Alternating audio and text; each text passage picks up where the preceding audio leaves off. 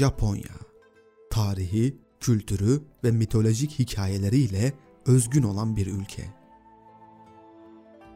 Milattan önce 660 senesi Japonya'nın milli kuruluş günü olarak kabul edilmektedir.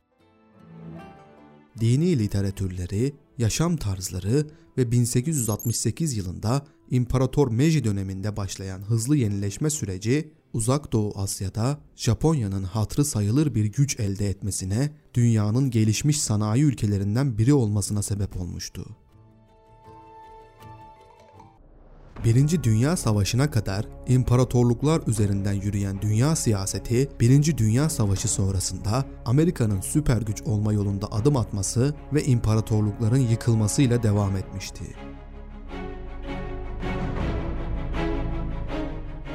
Tarihler 1931 yılını gösterdiğinde Japon siyaseti şu aşamalar üzerindeydi. Asya'daki stratejik yerleri ve özellikle de Çin'i ele geçirmek ve Pasifik Okyanusu'na tamamen egemen olmak.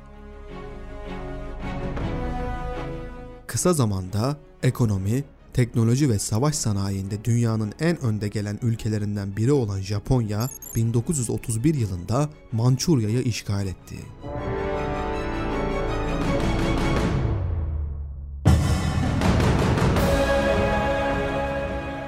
Ve birkaç ay içinde Mançurya'nın tamamı ele geçirildi.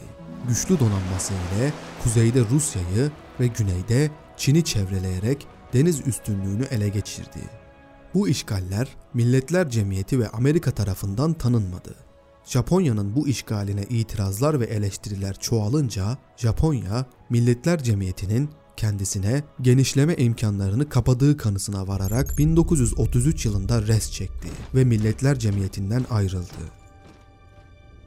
3 yıl sonra Japonlar Nazi Almanyası ve faşist İtalya ile birlikte ittifak yaparak Anti-Komintern Paktı'nı imzaladılar.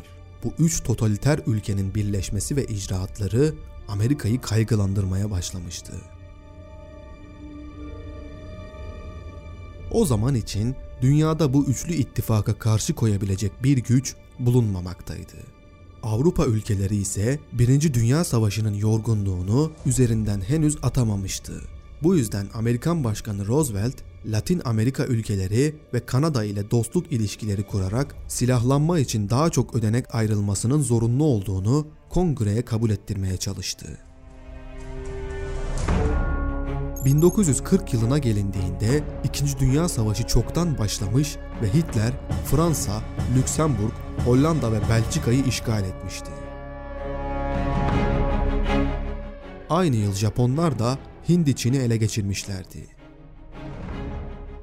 1941 yılına gelindiğinde Japonya ile Sovyet Rusya arasında tarafsızlık anlaşması imzalanmış ve Japonlar kendilerini Sovyetlere karşı da garanti altına almıştı.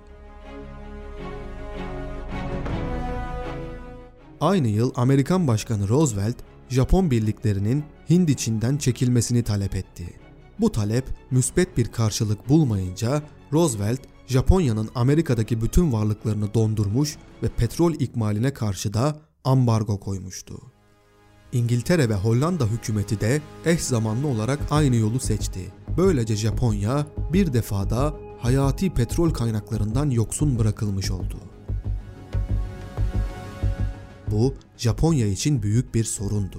Bu ambargo zamanında Japonların elinde normal kullanım için 3 yıl, tam savaş kullanımında ise 1,5 yıl yetecek kadar petrol stoğu bulunmaktaydı. Dolayısıyla Japonya'nın acilen petrol kaynaklarına ulaşması gerekiyordu. Bunun için Japonlar gözlerini Doğu Hint adalarındaki petrol yataklarına dikmişlerdi. Ancak bu petrol yataklarına ulaşmak için evvela Filipinler'deki Amerikan üssünü aşmaları gerekmekteydi.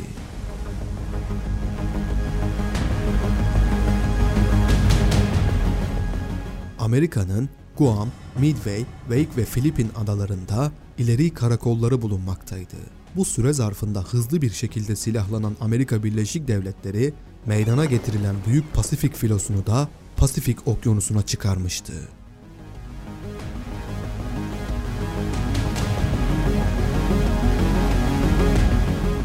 Bu Pasifik filosunda 8 savaş gemisi, 8 kruvazör, 29 muhrip, 9 denizaltı ve 50 adet irili ufaklı gemilerle birlikte 4 uçak gemisi ve 390 savaş uçağı bulunmaktaydı. Amerika'nın bu Pasifik filosu Japonya için büyük bir tehdit oluşturuyordu ve mutlaka yok edilmesi gerekiyordu.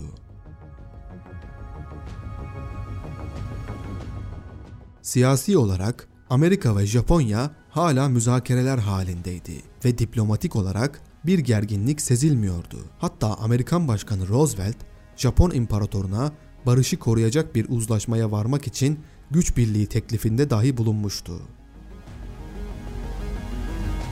Ancak Japonya'nın kaybedecek vakti yoktu.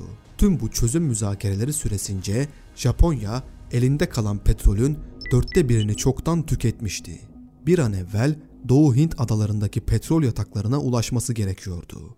Ancak Hawaii adalarında demirleyen Büyük Pasifik filosu orada durduğu müddetçe Doğu Hint adalarına çıkarma yapması mümkün değildi. O yüzden ilk önce Amerika'nın Büyük Pasifik filosunu yok etmeli ve Pasifik okyanusunu Japonya için güvenli hale getirmeliydi. Japonya'nın donanması Pasifik filosundan üstün bir halde olmasına rağmen Japonlar büyük bir donanma savaşı vererek karşılıklı çarpışmak yerine Pearl Harbor'da demirlemiş bulunan filoya ani bir baskın yaparak filoyu yok etmeyi uygun buldular. Böylece hazırlıklar ve plan yapıldı. Japon donanması birkaç kola bölündü.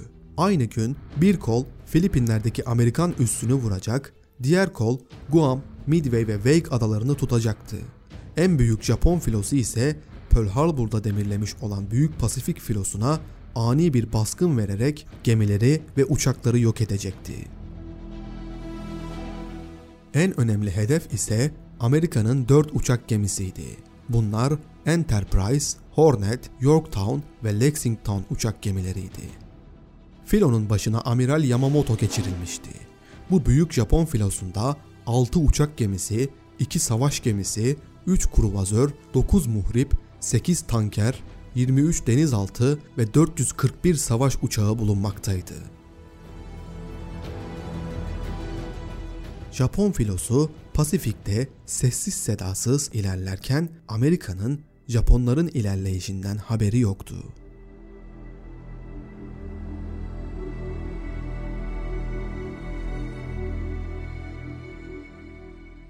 7 Aralık 1941 sabahında Pearl Harbor limanındaki Amerikan askerleri Japon uçaklarının sesini duyarak uyandı. İlk başta bir tatbikat yapıldığını düşünülen Amerikalılar saat 7.55'te ilk torpidonun patlama sesiyle birlikte bunun bir tatbikat olmadığını anlamıştı. Yaklaşık 300 kadar Japon bombardıman ve pike uçağı gökyüzünden yağmur gibi bomba yağdırmaya başladı.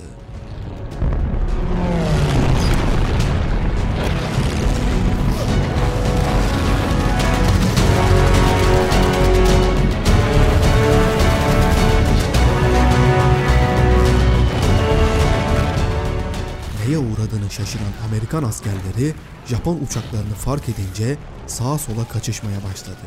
Çoğu asker canını kurtarmaya çalışırken Arizona, Oklahoma, Virginia ve Kaliforniya zırhlıları kısa sürede batırılmıştı.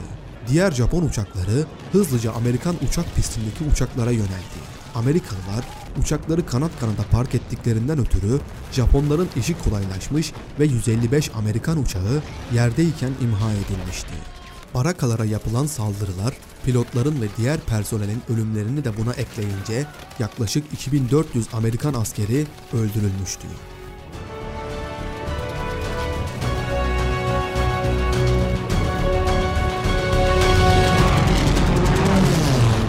Japonların en önemli hedefi olan 4 uçak gemisi ise Japonlar tarafından tespit edilememişti. Yaklaşık 90 dakika süren bu baskın Japonların kesin zaferi ile neticelenmiş, toplamda 16 Amerikan gemisi batırılmış, 188 Amerikan uçağı imha edilmişti.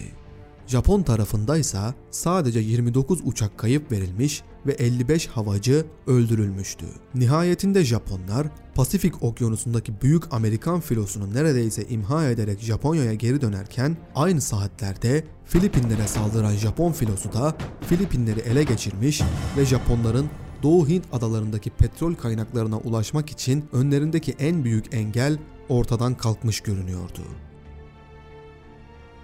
Amerika, Pasifik Okyanusu'ndaki büyük filosunu kaybederken Japonların henüz müzakere masasındayken haber dahi vermeden gerçekleştirdikleri bu baskın neticesinde Amerikalılar çılgına dönmüştü.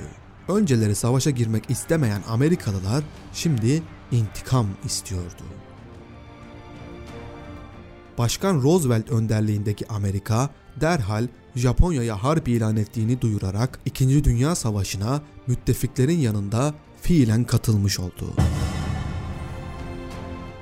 Amerikan halkı topyekün savaş hazırlığı için seferber olurken Nazi Almanyası ve Faşist İtalya 11 Aralık 1941 yılında Amerika Birleşik Devletleri'ne harp ilan etti.